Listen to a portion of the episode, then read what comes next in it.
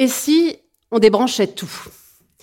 Télé, radio, réseaux sociaux, face au flux d'infos qu'on reçoit, à la violence des images, à la violence des échanges, si on déconnectait et qu'on arrêtait de s'informer. Est-ce que ça vous est déjà arrivé d'essayer de tout couper? Moi oui, je vous l'avoue, pourtant je suis journaliste. Pourquoi un tel sentiment de fatigue informationnelle? Comment le gérer? Quelles sont les conséquences de cette violence médiatique qu'on peut ressentir? Les médias peuvent-ils proposer un autre modèle? Bienvenue pour cette conférence à l'occasion de la saison 2 du festival Nos Futurs, qui est donc un festival co-organisé par à la fois euh, Le Monde, Le Monde Campus, Sciences pour Rennes, les Champs Libres bien entendu qui nous accueillent, mais aussi Rennes Métropole. Je m'appelle Josepha Lopez, je suis journaliste au Monde et je vais animer cette conférence ce soir en votre présence. Je reçois quatre invités sur cette scène. Venez me rejoindre. Célia Laborie, journaliste indépendante et autrice de l'enquête Déprimée ou énervée euh, de l'info, qui ont arrêté de s'informer. Fabien Namias, directeur délégué euh, de LCI. Bruno Patino, président d'Arte et auteur de S'informer à quoi bon. Et Claire Secaille, journaliste au CNRS, au laboratoire Cerlis de l'Université Paris-Cité et historienne des médias. Pendant cette heure et demie, nous allons discuter sur cette scène, mais nous aimerions aussi vous faire participer et euh, réceptionner vos questions. Et pour ça, je me tourne vers Alice Rebaud, ma collègue qui se trouve parmi vous. Bonjour à toutes et à tous, je suis avec vous dans la salle pour euh, récupérer toutes vos questions euh, et les transmettre à nos intervenants. Pour cela, dans un premier temps, nous vous proposons de scanner le QR code qui s'affiche juste ici, qui vous permettra euh, d'aller sur une application sur laquelle vous pourrez euh, écrire votre interrogation. Ce système nous permet de prendre plus de questions que traditionnellement, de favoriser aussi les prises de parole des plus timides, mais aussi euh, de donner la parole en respectant davantage la parité. Mais nous ferons également passer un micro dans la salle, en milieu et en fin de conférence. Pour commencer cette rencontre à tous les quatre, avez-vous eu envie un jour de tout couper, de tout débrancher, comme de nombreuses personnes dans cette salle? Célia? Euh, Ça m'est jamais arrivé de vouloir tout couper, mais je pense aussi que c'est parce qu'en tant que journaliste, on a une forme de, distance avec les infos qu'on lit. On peut se dire euh, euh, que c'est bien écrit, que les euh, témoignages sont bien trouvés, et que finalement, ça, nous permet de mettre une distance entre une info horrible et nous. Donc je pense que c'est pour ça qu'en tant que journaliste, on peut être un peu moins sujet à la fatigue informationnelle. Claire Secaille en tant que citoyenne, euh, oui, ça m'arrive. En tant que chercheuse, euh, certainement pas, parce que je ferais une faute professionnelle euh, si je coupais l'objet sur lequel je, travaille précisément. voilà. Fabien et Bruno, dans les médias, en étant dans les médias, en faisant l'actualité, est-ce qu'un jour, déjà c'est difficile de le faire, mais est-ce qu'un jour vous avez ressenti cette envie? Comme tout le monde, j'imagine, on n'est pas. Le, le, fait d'être journaliste ne rend pas insensible ou imperméable euh, à la brutalité, euh, à l'émotion, euh, quelle qu'elle soit d'ailleurs. après, plutôt que tout couper, pour ma part en tout cas, c'est plutôt l'idée de faire des choix. C'est-à-dire que quand on fait ce métier, aussi on le fait parce qu'on a quand même un, un, plaisir, une curiosité à traiter de l'information, à la lire, à la partager. On fait ce métier parce qu'on aime raconter, avoir un petit temps d'avance sur, sur délivrer de l'information. Donc tout couper, non. En revanche, faire des choix, euh, être sélectif, ne pas tout regarder, euh, ne pas se laisser envahir, ne pas subir, c'est autre chose pour ma part que tout couper. Bruno Pareil, tout, tout, couper, non, mais me sentir submergé tout le temps, oui, bien sûr. Et être entouré de gens qui se sentent submergés, quel que soit leur âge d'ailleurs aussi. C'est pour ça d'ailleurs, on y reviendra peut-être qu'on avait lancé avec Arte cette étude avec la Fondation Jean Jaurès sur la fatigue informationnelle. On y reviendra. Donc, euh, tout couper, non, euh, mais euh, être submergé, me sentir submergé, oui, bien sûr. Pendant cette conférence, on va parler de cette violence médiatique. Alors derrière tout ça, ça va être la violence des images, la violence des mots, la violence de l'abondance de l'actualité, des informations. Comment vous, vous définissez cette violence euh, médiatique et même est-ce que vous appréciez qu'on utilise ce mot? Est-ce que vous le comprenez? Claire ça se joue à plusieurs niveaux. Il y a la violence de l'actualité elle-même, des faits qui sont rapportés, qui nous submergent, qui nous choquent, qui nous, voilà, qui nous sidèrent. Euh, et puis, il y a, l'organisation du débat, la mise en récit et le choix des dispositifs médiatiques qui peuvent, euh, en effet, faire violence au débat lui-même. à sa qualité, à la possibilité qu'on a de s'exprimer. Alors la démocratie, c'est justement la confrontation des points de vue, mais encore faut-il qu'on puisse bah, les formuler et puis, et puis les, respecter un certain nombre de critères, le pluralisme notamment, etc. Donc il y a des, un certain nombre de, menaces ou de, contraintes ou de, risques, en tout cas, euh, de tomber dans des formes de, dispositifs qui vont, euh, qui, vont euh, altérer la qualité des débats. Et on peut tous, en tant que citoyens, en tout cas, espérer que les débats soient de meilleure qualité. Et on voit dans le montage que c'est parfois compliqué euh, d'échanger euh, et de partager euh, le minimum des valeurs pour pouvoir échanger des points de vue. On n'en est même pas à, respecter les points de vue des autres. Si on ne peut pas les exprimer, ça devient un peu compliqué. L'un de vous souhaite réagir sur cette définition qu'on peut donner à la violence médiatique. Qu'est-ce que ça... Comment vous la définiriez, Fabien? Sans chercher aucunement à défausser les responsabilités des acteurs médiatiques, et en tout cas pour, pour, pour ma part de, de l'information qu'on peut produire à la télévision, sur une chaîne d'information continue, etc. Je pense que la violence médiatique, pour reprendre euh, cette, euh, ce terme, euh, cette expression, elle n'est jamais que le, le, reflet de la violence des faits, de la violence des débats tels qu'ils existent. Après, je pense que tout le défi qui est très intéressant consiste à voir comment est-ce qu'on peut organiser le débat, comment est-ce qu'on peut organiser la mise en image.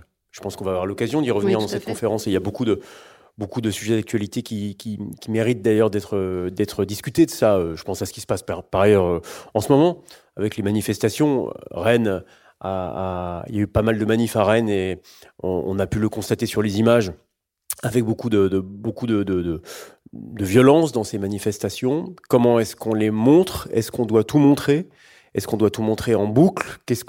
Comment est-ce qu'on sélectionne une image? Est-ce que euh, rester en plan fixe sur une poubelle brûlée pendant pendant plusieurs heures pour faire laisser penser que le pays est à feu et sang Est-ce que c'est la bonne façon de procéder? En posant la question, j'apporte plutôt la réponse, en tout cas la mienne. Euh, mais il ne s'agit pas de nier la violence de la société, même si la société n'est pas que violence, enfin je ne l'espère pas, en tout cas je n'y crois pas, euh, mais de voir encore une fois comment on organise le traitement de ces sujets et c'est ce qui rend, le, c'est ce qui rend le, à mon avis, des, des différences d'approche très fortes entre les médias, les chaînes de télévision, les réseaux sociaux. Donc là, il y a, il y a une vaste matière. Bono euh, Moi, je vais peut-être apporter une nuance à ce qu'a dit euh, Fabien. Euh, je pense que malgré tout, en tout cas c'est ma conviction, il y a quelque chose qui se passe, quelque chose qui s'est passé. C'est-à-dire que dire que euh, le système médiatique, dont je fais partie, hein, au même titre que, que, Fabien et beaucoup, donc c'est pas pour dire euh, n'est que le reflet de ce qui se passe en société. Je pense que on peut peut-être compléter par quelque chose. Je crois que on ressent tous, en tout cas moi je, je crois qu'on ressent qu'il y a une espèce, non pas de montée aux extrêmes, mais presque, à un moment donné, de ce qui est montré. Et, ce que j'ai beaucoup aimé dans le montage que vous avez montré, c'est cet écho qu'il y avait entre euh, des images de télévision qui apparaissent à un moment d'un un, débat où les gens se crient dessus, et puis les alertes SMS euh, ou les alertes euh, numériques qui arrivent en permanence.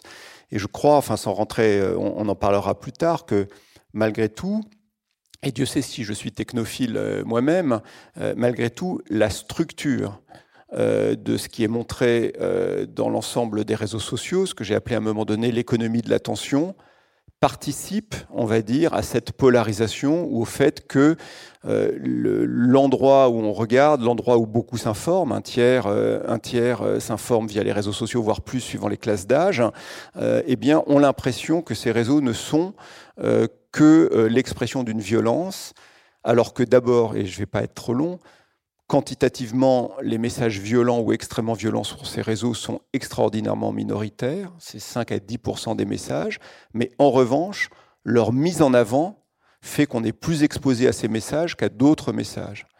Pour une raison simple, c'est que plus un, message, on va dire, est outrancier, provoque de la colère, provoque de l'indignation, provoque euh, un rire qui peut être sarcastique, plus il attire votre attention, plus nous le viralisons auprès des autres, et donc plus il est efficace économiquement pour les plateformes. Et donc nous sommes plus exposés qu'on le devrait, si j'ose dire, euh, dans ces réseaux à des messages outranciers. Et donc ça donne l'impression, je crois, euh, d'un euh, débat public extraordinairement polarisé. Et il est évident que cette économie de l'attention, elle n'est pas née avec l'Internet, elle est née avec euh, le modèle publicitaire des médias et que la course à l'audience, la course à l'attention dans un monde où il y a énormément d'images, énormément de messages, énormément euh, de gens qui sont en compétition pour la même attention, ben évidemment, ça produit petit à petit, je le crois, une montée, euh, une montée graduelle de la violence des messages que l'on reçoit. 7 à 8 secondes d'attention, c'est ce que montrent les études? Oui, ça c'était une métaphore utilisée pour le poisson rouge, mais ce que je crois c'est que on est sursollicité en permanence. Et évidemment, petit à petit, vous montez la dose, euh, si j'ose dire, de ce qui va attirer votre attention. Et donc, euh, ça ne me surprend pas, mais, mais, mais, Claire ici l'a étudié, il étudie beaucoup mieux que moi, de voir euh, petit à petit que certaines émissions, c'est comme monter le volume. Vous voyez, vous montez la température, vous montez le volume parce qu'il en faut de plus en plus pour attirer notre attention. Et je crois que dans cette compétition de l'attention, alors effectivement, là où je rejoins Fabien, c'est que tout le monde ne joue pas le même papier, en tout cas j'espère, euh, dans cette compétition On de l'attention. Il y a ceux qui vont euh, à fond, si j'ose dire, à fond les ballons, euh, d'autres qui essayent de réfréner. Mais c'est vrai que la structure des réseaux aujourd'hui fait que cette compétition de l'attention produit j'allais dire, une, mise en avant un peu plus forte des messages outranciers colériques, ce qui donne une impression d'extraordinaire violence. Célia, les citoyens que vous avez rencontrés pour votre papier euh, utilisent ce terme de violence, violence médiatique quand ils euh, vous expliquent qu'ils ont coupé. On reviendra un petit peu en détail ensuite, mais sur ce qu'ils vous disent précisément. Mais est-ce que ce terme de violence, il revient? Euh, le thème qui revenait le plus, c'était euh, l'angoisse que, que suscitaient chez eux les médias. Donc, je pense qu'on peut lier cette angoisse à la, violence. Effectivement, euh, comme tu le disais, c'est à la fois une angoisse envers ce qui se passe dans le monde. Les, les gens que j'ai interrogés ont l'impression que les nouvelles négatives sont de plus en plus proches d'eux, ont un impact de plus en plus concret sur leur vie. Quand il y a une guerre euh, aux portes de l'Europe, euh, ils sont euh, directement concernés. Quand il y a des feux en Gironde, euh, quand il y a une montée euh, de l'extrême droite, tout ça, c'est quelque chose de très concret qui est plus, qui concerne plus des nouvelles très lointaines qu'on verrait seulement aux infos, mais quelque chose qui, qui toque à la porte de chez eux et qui pourrait sortir du téléviseur pour envahir leur quotidien. Et c'est ça qui, qui rend tentant le fait de couper les informations.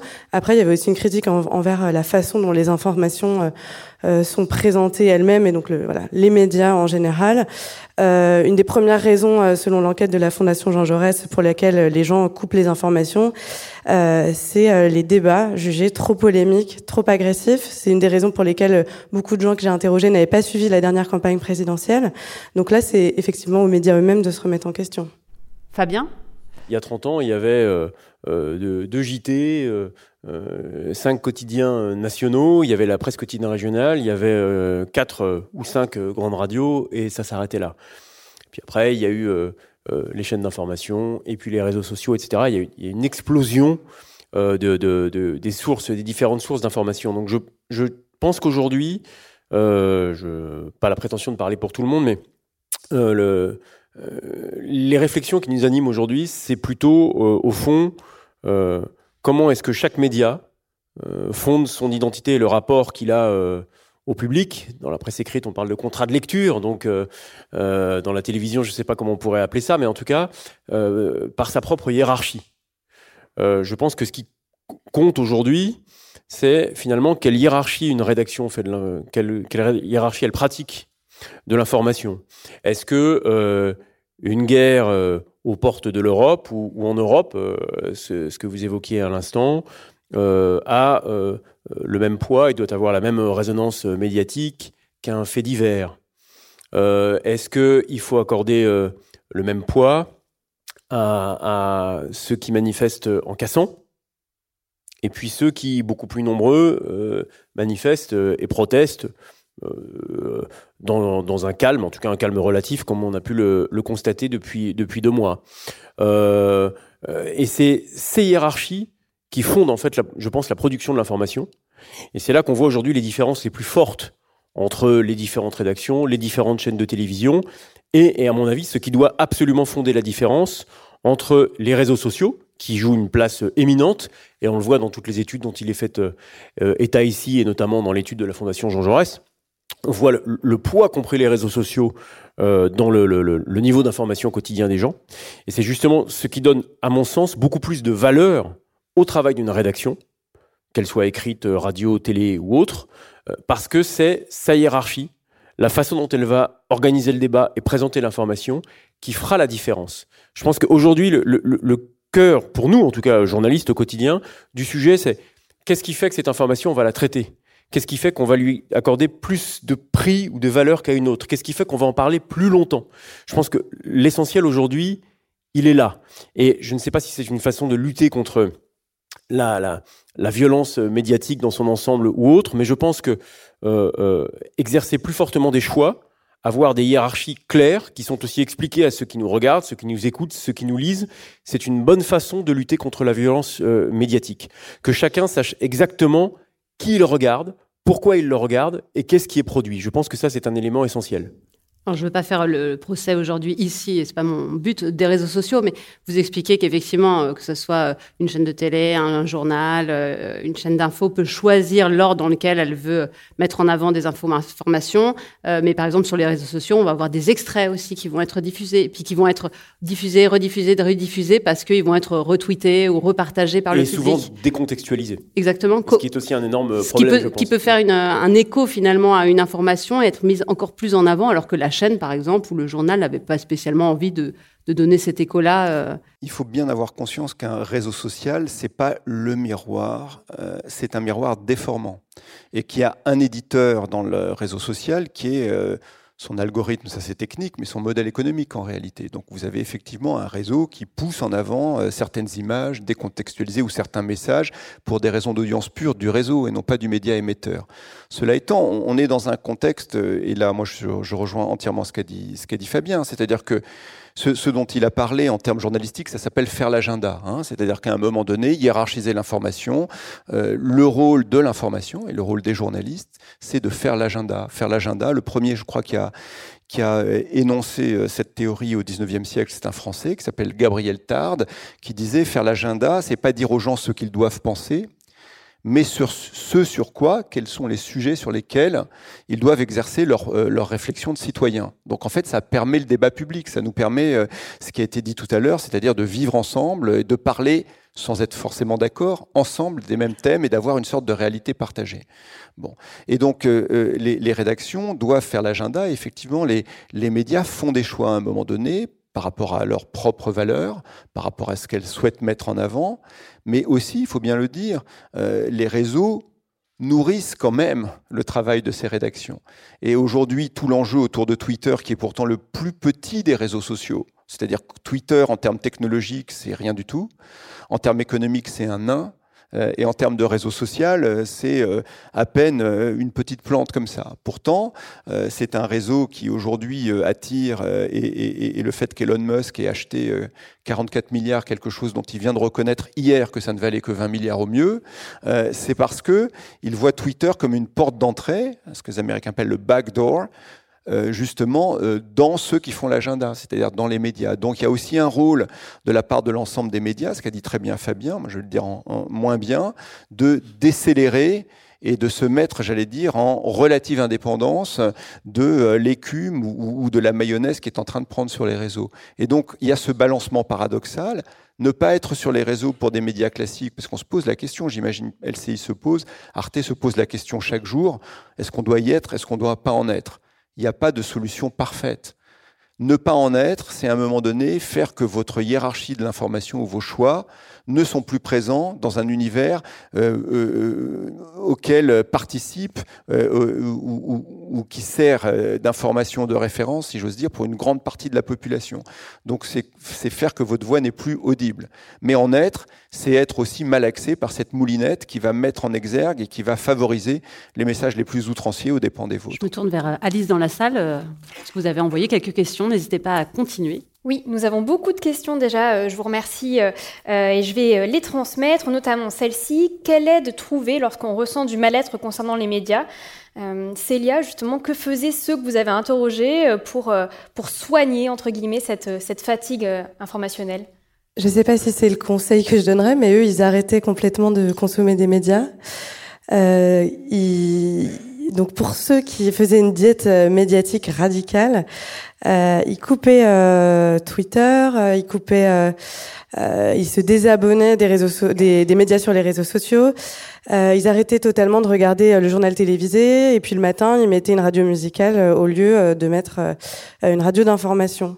Et et puis il y avait aussi ceux qui décidaient de garder un lien avec les médias, mais euh, mais en décidant de choisir les informations qu'ils allaient trouver au lieu de se les euh, prendre dans la face euh, sans, sans hiérarchie. Donc euh, je me rappelle d'une jeune fille qui me disait qu'elle avait décidé de rechercher elle-même sur Google Actualité avec des mots-clés sur les sujets qui l'intéressaient, en l'occurrence les infos internationales et les nouvelles technologies, et le reste des informations lui arrivait de façon sporadique par ses proches, mais pas tous les matins dans ses oreilles de façon non choisie. Euh, dans l'étude de la Fondation Jean Jaurès, il y a aussi euh, d'autres témoignages qui, qui montraient que les personnes qui étaient les moins épuisées par l'actualité étaient celles qui consultaient plutôt des médias bornés, avec un début et une fin. Donc il y a peu de gens qui lisent encore euh, un journal papier tous les soirs, mais ceux qui le font se sentent moins dépassés par l'actu. de même que regarder un JT finalement à 20 heures, ben ça permet une fois que c'est fini de ne pas se laisser envahir euh, par les actualités tout au long de la journée, comme euh, comme le ressentent ceux qui sont abonnés à des applications euh, sur leur smartphone.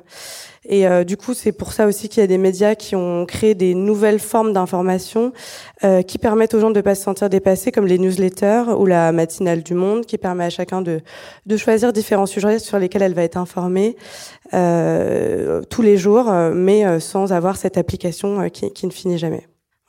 Claire Secaille, le fait de sélectionner un petit peu comme ça euh, ce qu'on va vouloir suivre, ce qu'on va vouloir regarder, ça laisse aussi le spectateur ou le lecteur dans un prisme euh, assez réduit. Une bulle.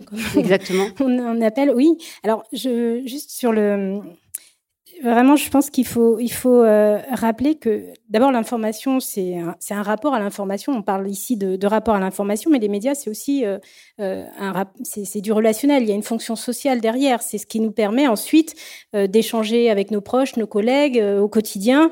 Et donc, c'est vrai qu'il y a des sujets sur lesquels on veut pas s'exposer parce qu'on sait aussi que euh, d'abord on va avoir du mal soit à les gérer et ensuite parce que euh, ce sont des sujets clivants qui nous sont présentés de manière clivante et dont on n'a pas envie ensuite de rediscuter avec des gens au quotidien dans, nos, dans notre travail parce qu'on va on n'a pas envie d'être euh, en, froid ou, en conflit avec nos collègues de travail, notre famille, etc.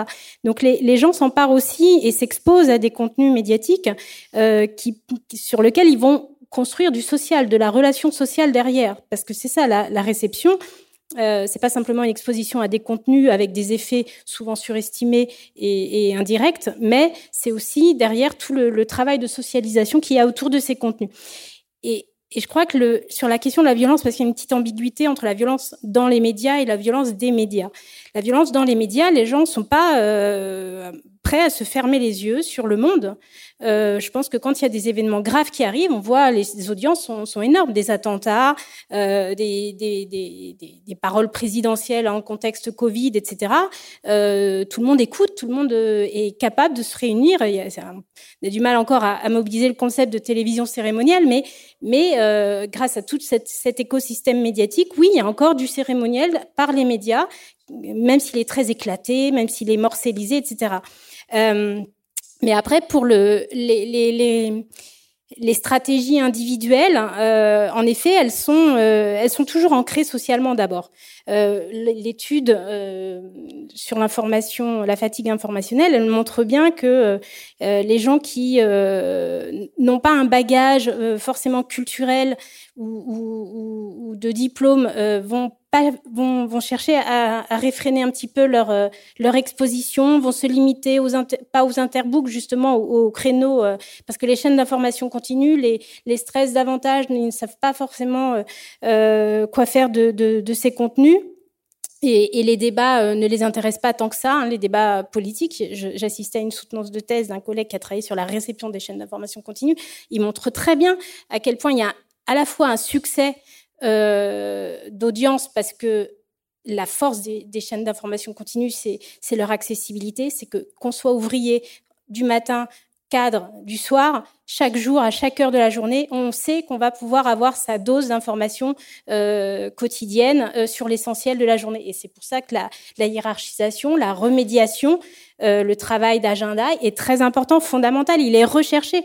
Et les gens qui ont du mal, qui vont chercher des, euh, médias bornés, justement, c'est parce que ils veulent juste se retrouver avec l'essentiel et que des fois, les chaînes d'information continue ne montrent plus trop la hiérarchie. Elles se calent trop sur les réseaux sociaux. Et juste une petite remarque, les, réseaux sociaux ne sont pas des éditeurs de contenu. Donc, a... J'ai dit qu'il y avait un éditeur au sens j'allais dire, euh, métaphorique, mais évidemment, juridiquement, ne sont qu'hébergeurs. C'est tout le problème. Je parlais du rôle métaphorique euh, d'organisation des messages, mais évidemment, juridiquement, vous avez raison. Et justement, Claire Secaille, j'en profite pour euh, vous soumettre cette question d'un spectateur. les médias traditionnels ne tombent-ils pas dans les sujets clivants pour faire dans le sensationnel et tenter de capter le public des réseaux sociaux, quitte à faire baisser la qualité des actualités présentées? Vous qui avez étudié justement des, médias comme CU et, l'ère euh, du clash euh, sur des chaînes euh, très consommées. que pouvez-vous répondre peut-être à cette question? Bah oui, parce que ça coûte pas cher, tout simplement. Enfin, c'est une chaîne d'information continue qui multiplie les, plateaux. Alors là, je, pense que c'est pas moi qui dois le mieux en parler, mais qui multiplie des, plateaux, c'est autant de reportages qui sont particulièrement coûteux parce qu'il faut envoyer des journalistes sur le terrain, etc., euh, qui, qui, sont, euh, voilà, il y a un équilibre économique qui est fait et elle est d'autant plus facile sur certains groupes, sur certaines chaînes, donc c'est 8, c'est News, on voit tout de suite, euh, parce que derrière, il y a aussi autre chose, il y a un autre agenda, plus politique cette fois, que j'ai pu observer, que je continue d'ailleurs à observer. mais voilà, donc on, est sur des, des, porosités réseaux sociaux, des formes d'hybridité de l'écosystème médiatique entre télévision, enfin, télévision et réseaux sociaux particulièrement. Euh, et il faudrait rajouter le mélange des genres, donc euh, information, divertissement, où, il y a aussi une, porosité euh, et, euh, des émissions comme Touche pas à mon poste qui concourent à l'information. Hein, C'était intéressant la formulation de l'ARCOM dans la dernière décision. qui concourt à l'information devrait être traité comme tel et elle passe un petit peu entre les mailles du filet parce que, euh, je ne vais pas monopoliser la parole, mais parce que voilà, elle, joue sur des, modalités d'information, mais sans respecter euh, des codes ou des principes journalistiques, et notamment la présentation sincère des faits, etc. On a parlé depuis le début des chaînes d'infos en continu, donc il y en a plusieurs, mais chacune a un peu quand même sa ligne éditoriale. Euh, vous sur LCI, euh, Fabien, vous avez fait le choix depuis euh, un peu plus d'un an maintenant de parler principalement, en tout cas de vous concentrer sur le, traitement de l'actualité de la guerre en Ukraine. Pourquoi ce choix? Oui, absolument. qui fait d'ailleurs écho à, ce que vient de dire Claire. C'est aussi la différence. Je pense que la, la puissance des réseaux sociaux, je, pense qu'il il serait vain, d'ailleurs c'est pas le, propos du tout ici, mais de s'en réjouir ou de la déplorer. C'est un fait. Euh, euh, et, c'est une donnée existante avec laquelle il s'agit de composer. Et je pense que pour les rédactions, en réalité, c'est une opportunité absolument fantastique. Parce qu'après, il y, y a, deux, attitudes possibles. Il n'y en a pas 36. La première, c'est de se dire, les réseaux sociaux, ça explose. Tout le monde il y a accès en permanence. Alors, euh, certains sont très populaires chez les journalistes. Euh, Bruno l'a rappelé, c'est le cas de Twitter. et puis, évidemment, à l'autre extrême, Facebook, là que tout le monde, tout le monde l'a. Et puis, il y a tout un tas de réseaux qui se sont créés depuis un certain, un certain nombre d'années. Et donc, la première attitude consiste à dire, OK, c'est sur les réseaux, c'est puissant, tout le monde en parle, donc on va en parler également. Et, là, si on met le doigt dans cet engrenage-là, certains le font hein, d'ailleurs, ça peut créer une audience à court terme. Ça peut créer une efficacité, somme toute, assez immédiate, parce que le réseau social est un baromètre assez efficace de l'humeur, de l'émotion, de la colère, de la joie, des sentiments, etc. Mais on n'est plus que dans une gestion un petit peu, comment dirais-je, émotionnelle des choses. Alors que je pense que quand je dis que c'est une opportunité fantastique pour la rédaction, c'est que les rédactions, c'est des corps constitués, euh, avec euh, des journalistes. Euh, LCI, c'est une centaine de journalistes. Euh, si on ajoute la rédaction de TF1, c'est 300 journalistes qui fabriquent au quotidien l'information pour le, pour le groupe. Euh, et donc, la raison d'être d'une rédaction et des journalistes, euh, c'est d'avoir une réflexion sur l'info, d'être capable de produire une hiérarchie de l'information, et ensuite d'être capable de produire une information et d'aller la chercher sur le terrain. Parce que dans le rôle essentiel des rédactions, ce qui a été dit à l'instant, c'est d'aller sur le terrain. Et quand le 24 février 2022, euh, Poutine a lancé euh, euh, son opération, opération spéciale, enfin bref, a déclaré la guerre à l'Ukraine pour faire court. là, on a, franchement, faut pas être génial pour avoir pensé ça. Je pense que tout le monde a à peu près compris qu'il se passait un truc absolument faramineux sans doute l'un des mouvements géopolitiques les plus importants, si ce n'est, pour ma part, je pense, le plus important depuis la Seconde Guerre mondiale. Et nous, à ce moment-là, on s'est dit, mais finalement, peu de choses pèsent à côté de ça. D'ailleurs, on avait fait le choix euh, entre février et mai 2022, euh, un choix euh, dont on a beaucoup parlé en interne, parce que la force d'une rédaction, c'est aussi sa collégialité et c'est de savoir partager qu'est-ce qu'on a envie de raconter aux gens. Et on a mis l'élection présidentielle presque, je ne vais pas dire en sourdine, c'est pas le cas, mais on l'a mis en, numéro 2. La hiérarchie de l'information, chez nous sur LCI, hein, entre euh, février 2022 et, avril 2022, ça a été d'abord l'Ukraine et ensuite l'élection présidentielle. C'est assez, euh, je pense que c'est la première fois dans une élection présidentielle que certains médias, dont celui que moi je dirige, faisaient le choix de ne pas le traiter comme thème numéro 1. C'est, je ne prétends ni avoir eu raison ni tort, mais c'est la façon dont on a les choses. Et on a continué. et de fait, l'Ukraine sur LCI, c'est 14 heures par on, émet 18 heures par jour en direct et on consacre 14 heures par jour à l'Ukraine. La guerre en Ukraine a été finalement, en tout cas moi depuis que je fais ce métier, euh, le, comment dirais-je, euh, l'une des meilleures façons de s'interroger sur pourquoi est-ce qu'on est journaliste. Et moi je vois tous les jeunes journalistes qui viennent à nous aujourd'hui et qui, viennent me voir et qui viennent me dire j'ai envie de partir sur le terrain, j'ai envie d'aller à leur reportage, alors même qu'ils étaient journalistes sportifs, politiques, présentateurs, qui me disent qu'ils ont envie d'y aller. Je pense que jamais le, le métier et la vocation de journaliste depuis en tout cas plusieurs années, depuis que moi je fais ce métier, n'a été aussi fort depuis le début du conflit. Donc ça, ça donne beaucoup de sens, à mon avis, aux choses et à l'information. Alice, une autre question. Ici, une question, comment organiser et diffuser l'information de façon non violente tout en créant l'indignation ou les émotions que ces informations sont censées transmettre? Bruno Patino Moi, ça fait longtemps que dans tous les domaines de la chaîne, on essaie de pratiquer la décélération. Parce qu'on pense que ça va trop vite et qu'il y a une chose qui se passe aussi dans les réseaux, en dehors de cette montée en extrême, c'est la très grande rapidité. Ce qui nous a intéressé, dans le, et je vais répondre à la question évidemment, dans, le, dans, le, dans les retours de la Fondation Jean Jaurès, au-delà de tout ce qui a été dit très très bien par, euh, par Célia notamment, euh, c'est que parmi ceux qui se déclarent euh, fatigués de l'information, il y a non seulement parce que c'est trop violent, mais souvent il y a c'est trop complexe ou je ne peux rien y faire. Donc on essaye par rapport à, votre question, de, de en tout cas d'aborder euh, ces deux, ces deux choses-là, c'est-à-dire donner des repères donc effectivement, il y a, donc nous c'est aussi facile, on est une chaîne européenne, donc évidemment on ouvre toujours sur l'international, sur des questions internationales ou autres, et pas sur des questions euh, nationales, parce que déjà on est euh, à cheval euh, entre deux pays et sur d'autres pays. Mais je crois que c'est très important, c'est de donner des repères, parce que quand vous donnez accès à la complexité, ce qui est notre rôle, hein, nous on ne fait pas de l'info en continu, même si on a un journal chaque jour, mais là aussi on voit que notamment chez les plus jeunes, ça, ça marche très bien, si j'ose dire, c'est-à-dire donner des repères, c'est aussi donner des armes. Des repères, ça permet de comprendre la complexité. Et, une fois que vous comprenez la complexité, vous vous sentez moins démuni face à elle qu'avant. Donc comment on fait? Ben non, on joue pas trop sur l'émotion, ça je dois dire. Pas tellement parce qu'il n'y a pas besoin. Je pense que chaque, euh, chacune et chacun qui regarde, évidemment, il est touché par ce qui se passe. Évidemment qu'il est angoissé par ce qui se passe en Ukraine. Évidemment qu'il peut être angoissé, voire encore plus par rapport au devenir euh, de la planète. Donc l'émotion, elle est là, elle est à fleur de peau déjà, et, elle est partout. Donc on essaye, nous, de pas trop surcharger émotionnellement, d'essayer de ralentir, et surtout de rendre, euh, c'est notre petit mantra à nous chez Arte, hein, de rendre accessible la complexité, parce qu'en donnant ça, je pense qu'on permet encore une fois de euh, donner des armes de compréhension et des armes d'action. Une autre question? On a beaucoup parlé des, réseaux sociaux depuis le début euh, de cette table ronde. Euh, une personne nous écrit Les réseaux sociaux sont critiquables sur beaucoup de points. Or, sans Twitter, des mouvements tels que hashtag MeToo n'auraient jamais existé. Les réseaux sociaux n'obligent-ils pas les journalistes à se confronter aussi à leur propre biais? Célia?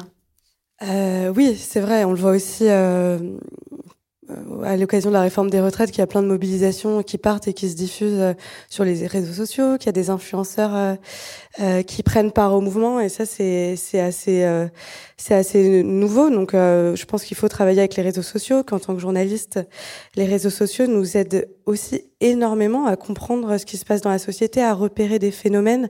Euh, moi, je comprends pas comment on a pu être journaliste avant les réseaux sociaux. Ça aide tellement à travailler. Quand je travaille sur la jeunesse et que je vais sur euh, sur euh, TikTok, par exemple, j'ai un, un vivier de témoignages euh, incroyable. Donc pour moi, on, on, marche main dans la main avec entre journalistes et utilisateurs des réseaux sociaux, et c'est aussi utile de voir les retours qui sont faits euh, sur, euh, sur, sur nos articles. Donc, euh, donc c'est aussi utile aux journalistes, les réseaux sociaux.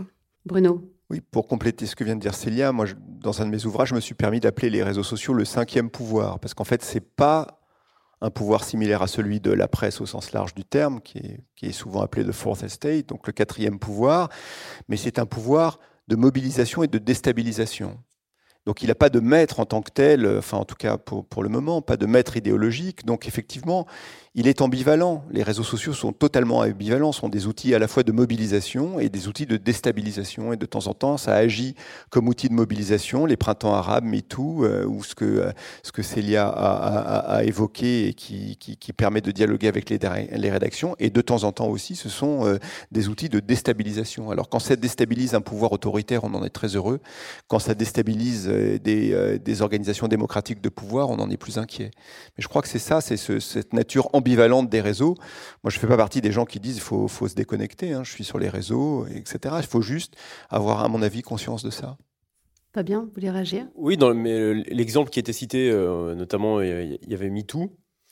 Euh, ça, c'est un exemple particulièrement intéressant parce que euh, euh, MeToo et donc les réseaux sociaux ont permis de mettre euh, en lumière, euh, souvent crûment, une réalité là, de ce point de vue-là, les réseaux sociaux ont été un, outil extraordinaire pour les médias qui ont euh, constaté cette euh, réalité, qui n'ont pas pu faire comme si elle n'existait pas, ce qui peut être aussi une forme de commodité, euh, et qui donc l'ont traité comme un fait d'information.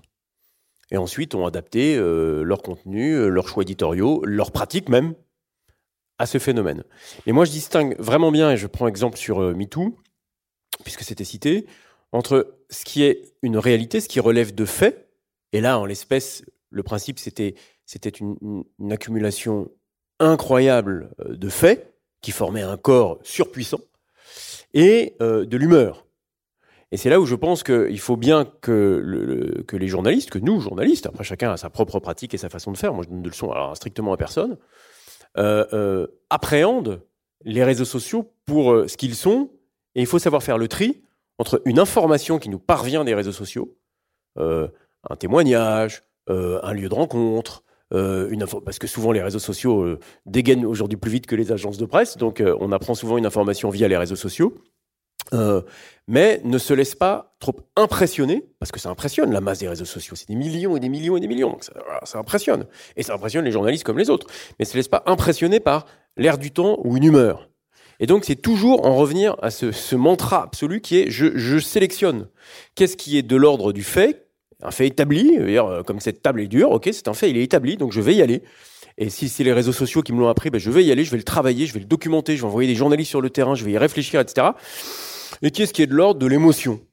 Ou alors, qu'est-ce qui est de l'ordre du fait mais éventuellement qui prend une, amplitude démentielle sur les réseaux sociaux, parce que comme le disait Bruno, il y a aussi souvent une logique de l'émotion qui l'emporte. Et donc, ok, c'est un fait, il existe, il est incontestable, mais est-ce qu'on doit, est qu doit y accorder, nous, médiatiquement, autant de poids que ce qu'il y a sur les réseaux sociaux? Claire?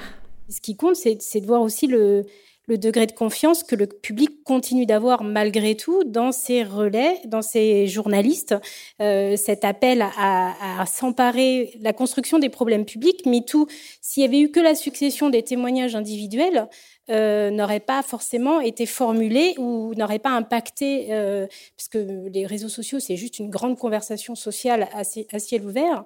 Euh, si à un moment les journalistes ne s'emparaient pas des sujets, de certains témoignages, ne faisaient pas des enquêtes derrière, et, et, et PPDA, et euh, Nicolas Hulot, etc., etc., en déclinant à chaque fois dans, dans des différents secteurs, euh, il y aurait il y aurait eu euh, peut-être beaucoup moins d'impact de cette de cette euh, ce mouvement et de ces prises de parole sur sur nos prises de conscience individuelles collectives euh, parce que euh, c'est un monde qui souffre encore d'une défiance euh, assez large l'univers des réseaux sociaux. Alors que les journalistes sont probablement très critiqué. Il y a beaucoup de défiance toujours. Il y en a toujours eu depuis les années 80 avec le baromètre euh, de la confiance dans les médias. Mais euh, ça reste un relais sur lequel les gens s'appuient quand même pour euh, se dire ah oui, c'est authentifié. Il y a des journalistes. Alors certains font mal leur travail, on les déteste, lui et lui et lui, etc. Mais les journalistes sont quand même plébiscité euh, parce que on, on peut pas faire sans et c'est ça qui est les gens l'ont à l'esprit. Je me tourne vers euh, Alice dans la salle. La dépendance économique des médias privés ne contribue-t-elle pas à la logique de priorité à l'audience et ne nuit-elle pas à la qualité de traitement de l'information? Renaud voulait réagir là-dessus? À tout moment, tout, toute institution euh, a euh, son propre modèle économique et sa propre organisation. Et donc moi, ce que je pense, c'est qu'il est absolument nécessaire qu'elle soit transparente là-dessus. Et donc je considère, hein, alors à titre tout à fait personnel, hein, je ne peux pas engager qu'il est toujours euh, très euh, positif que euh, soit connu, mais d'ailleurs c'est la loi qui oblige, les, la structure de l'actionnariat, qui détient quoi, comment ça se passe, etc. Ce que je remarque ensuite, malgré tout, c'est qu'évidemment, dans l'ensemble des médias, tout est tout l'enjeu certes, la structure de l'actionnariat a de l'importance, mais la façon, la gouvernance du média, si j'ose dire, a de l'importance aussi. Donc à quel moment vous avez euh, à l'intérieur même du média euh, des euh, mécanismes d'indépendance rédactionnelle qui sont assurés? Oui ou non? Comment ces mécanismes fonctionnent-ils? Euh, comment euh, au jour le jour ça fonctionne. Donc je crois, j'entends ce que vous dites. Moi, évidemment, je ne peux pas euh, relayer, relayer totalement ce que vous pensez. Ce que je crois en revanche, en écho à ce que vous dites, c'est que ça fait partie du boulot de chaque média, privé ou public, privé ou public, de montrer chaque jour qu'il est digne de confiance. Donc effectivement, nous sommes aujourd'hui dans une démarche, là, je, crois, je crois à ce qu'a dit Fabien, hein, c'est-à-dire je pense qu'on est dans une crise de défiance générale. Je pense que les études enfin, en sciences politiques, on démontre depuis très longtemps qu'il y a une corrélation très forte, j'ai pas dit causalité, j'ai dit corrélation très forte entre la défiance envers les médias et la défiance envers les institutions. Ça c'est clair et que je ne crois, alors là en revanche, moi, je crois qu'on bâtit aucune société sur la défiance généralisée. Je, crois que, euh, encore une fois, pour qu'une société fonctionne, il faut qu'il y ait une confiance partagée entre les différents types d'institutions. Donc, je pense que ces institutions qui sont aujourd'hui, y compris les médias privés comme publics, sous euh, effectivement sous un regard peut-être plus défiant qu'avant, doivent donner euh, des explications, de la transparence euh, pour rétablir cette confiance. Ce qui veut dire, d'un point de vue de technique journalistique, je pense qu'avant, quand on publiait, entre guillemets, soit par écrit, soit sur les ondes, etc., euh, une information, on avait fait 90% du travail. Je pense que maintenant, il y a tout un travail derrière d'explication, de transparence, de montrer la fabrique de l'information, la fabrique de l'information chez soi, euh, comment ça se fabrique, si j'ose dire, par quel type de gouvernance ou autre, qui est absolument nécessaire pour rétablir la confiance. Claire? Pour moi, Cyril Hanouna, euh, l'écriture de l'information qu'il propose, sous couvert de, divertissement, euh, s'affranchit de tout, de toutes les, tous les principes qui, qui, devraient être et que, que, les journalistes essayent de respecter chaque jour. Donc c'est presque injuste pour eux de voilà d'être plus exposés à une critique. Ils doivent l'être, bien sûr, euh, mais euh, il faut il faut aussi euh, voir l'information bien au-delà des chaînes d'information ou des programmes d'information et, et, voir que les, les le discours médiatique c'est tout le discours médiatique en fait qui doit être formulé comme un objet de réflexion et pas simplement le travail journalistique en tant que tel, parce que tout y concourt. Et l'ARCOM le sait très bien, puisque les, les, les, temps de parole sont comptés dans des missions de, divertissement, par exemple. Donc euh, voilà. Fabien Namès, sur le modèle économique des médias, en l'occurrence privé, euh, le vôtre, vous, en pensez quoi? Euh, La formation, c'est un coût important le financement de l'information et de la production au sens large, parce qu'il y a l'information, mais dans les grands médias, il n'y a pas que de l'information, il y a des fictions, etc. Enfin bref, du, le cinéma, bon bref. Euh, c'est, euh, ce sont des, euh, ça mobilise beaucoup de, beaucoup de capitaux toujours. Donc ce débat, il, existe, il est d'ailleurs parfaitement légitime qu'il existe, mais au fond,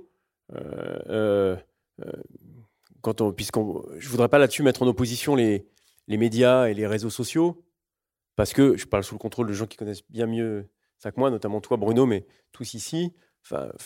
Quand on parle de Facebook, Instagram, Twitter, on parle.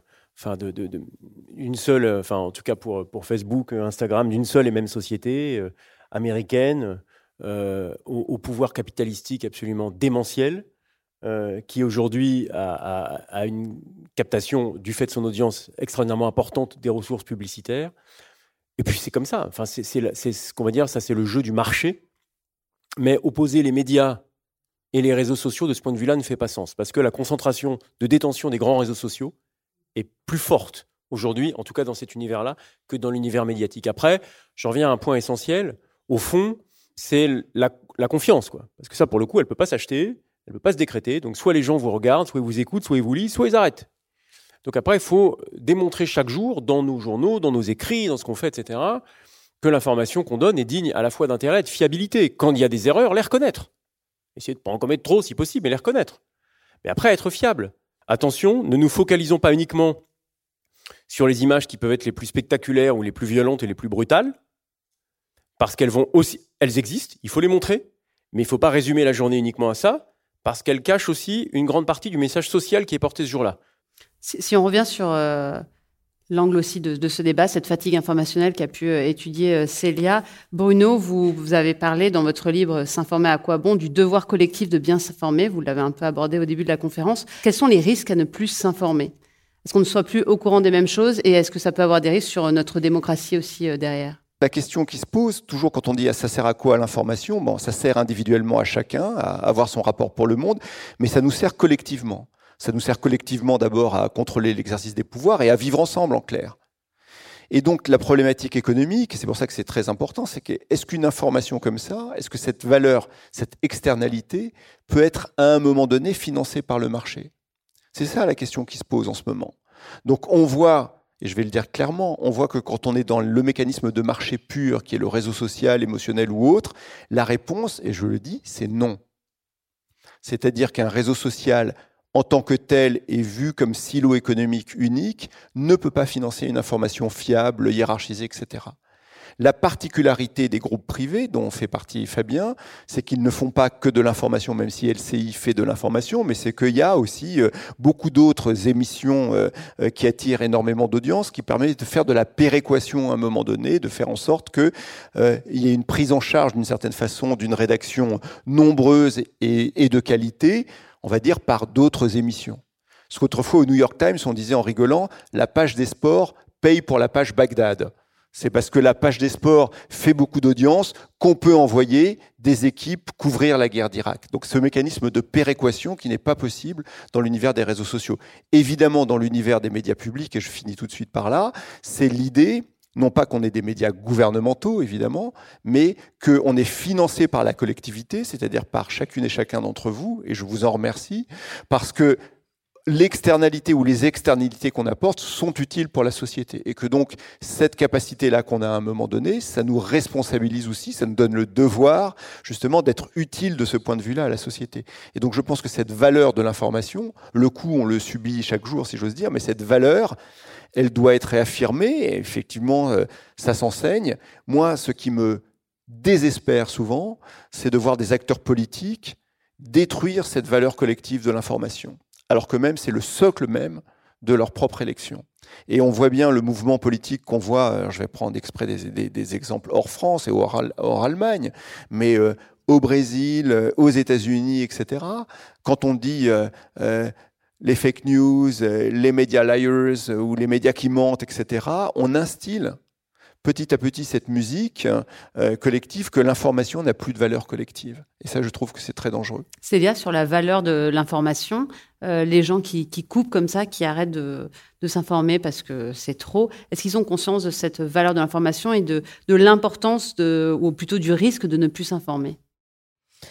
Euh, les personnes que j'ai rencontrées qui ont arrêté de s'informer euh, disaient qu'elles vivaient mieux sans et elles ressentaient pas cette pression sociale à s'informer. J'avais parlé à une femme qui avait euh, entendu parler de la guerre en Ukraine pendant une pause café avec ses collègues et euh, elle n'était pas euh, gênée de pas avoir entendu parler de ça. Euh, ses collègues, quand elle leur a expliqué qu'elle était trop angoissée par les infos pour continuer à les suivre, avaient tout à fait compris parce qu'eux aussi étaient angoissés par les infos. Donc je pense que ce qui joue aussi, ce qui peut jouer, c'est la pression sociale en fait à s'informer. C'est la honte de ne pas savoir ce qui se passe. Mais chez les gens que j'ai rencontrés, ce, ce, ce, sentiment n'était plus vraiment présent.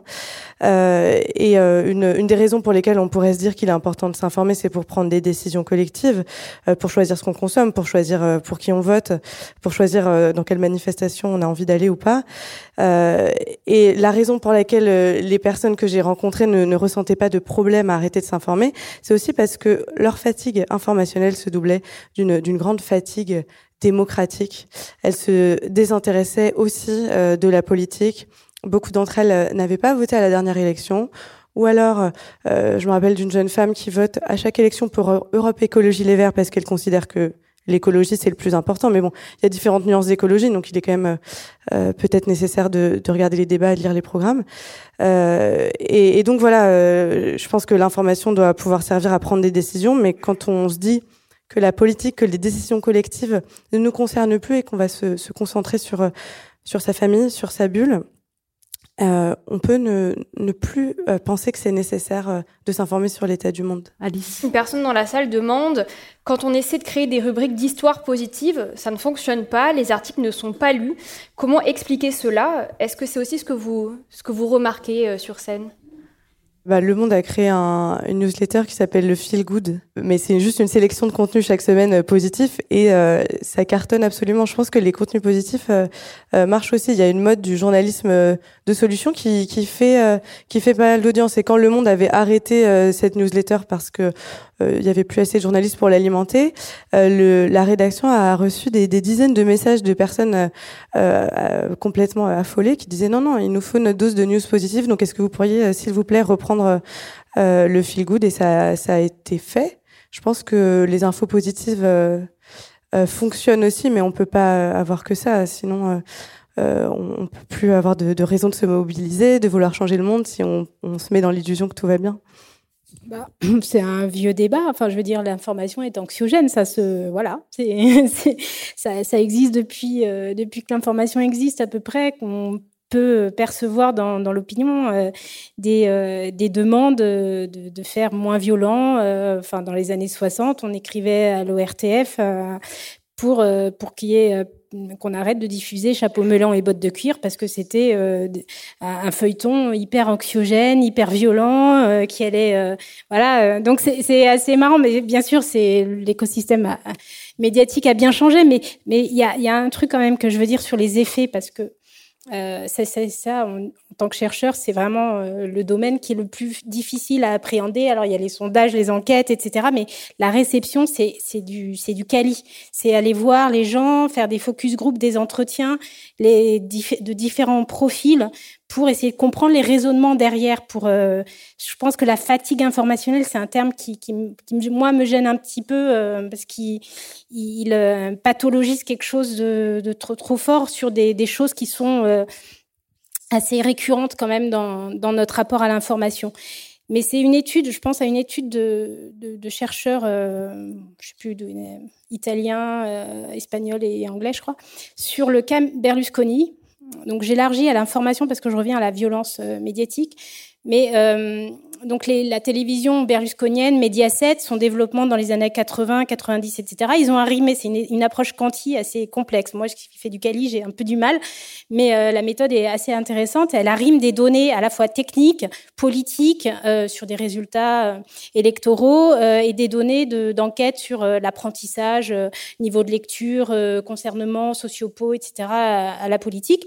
Et elle montrait un effet de ces télévisions euh, de divertissement, donc qui étaient aussi euh, perçues comme des moyens d'information. Les, les, gens pouvaient très bien euh, ne regarder que ça, euh, et, mais avaient un rapport à, à l'actualité à travers ces émissions-là. Donc, euh, je reviens toujours à Cyril Hanouna parce que ça, ça me, non mais voilà, euh, ça, ça, me, ça me fait réfléchir à ce qu'il peut faire c'est que ces émissions-là, on s'apercevait qu'elles avaient, elles avaient pas un effet direct, encore une fois, et immédiat sur l'ensemble des publics. Mais on, on s'apercevait que chez une catégorie de public, les catégories les jeunes, euh, donc les, autour des adolescents jusqu'à 20 ans, qui étaient exposés durablement, donc il y avait aussi une question dans le temps, euh, il y avait chez eux une prédisposition assez nette euh, à être réceptifs au discours populiste après. Donc il y avait une traduction, voilà, ils étaient moins concernés par les sujets politiques et ils étaient moins euh, civiques au sens ils ne faisaient moins de, ils participaient moins à des associations, à la vie citoyenne, etc. Donc c'est c'est quand même euh, l'étude est quand même assez euh, solide et euh, sur des, données, sur une temporalité assez longue, il faut quand même craindre qu'il euh, y ait un, une façon de, euh, de, ruiner un peu euh, notre capacité à faire corps, à, faire, avoir des, réflexes peut-être de protection individualiste, mais en tant que société, ensuite, à, ne plus pouvoir s'écouter et à n'entendre que des discours qui vont être dans des formes de polarisation très fortes, où ça sera encore de moins en moins facile de, discuter. Merci beaucoup. Merci beaucoup euh, à tous les quatre. À très bientôt.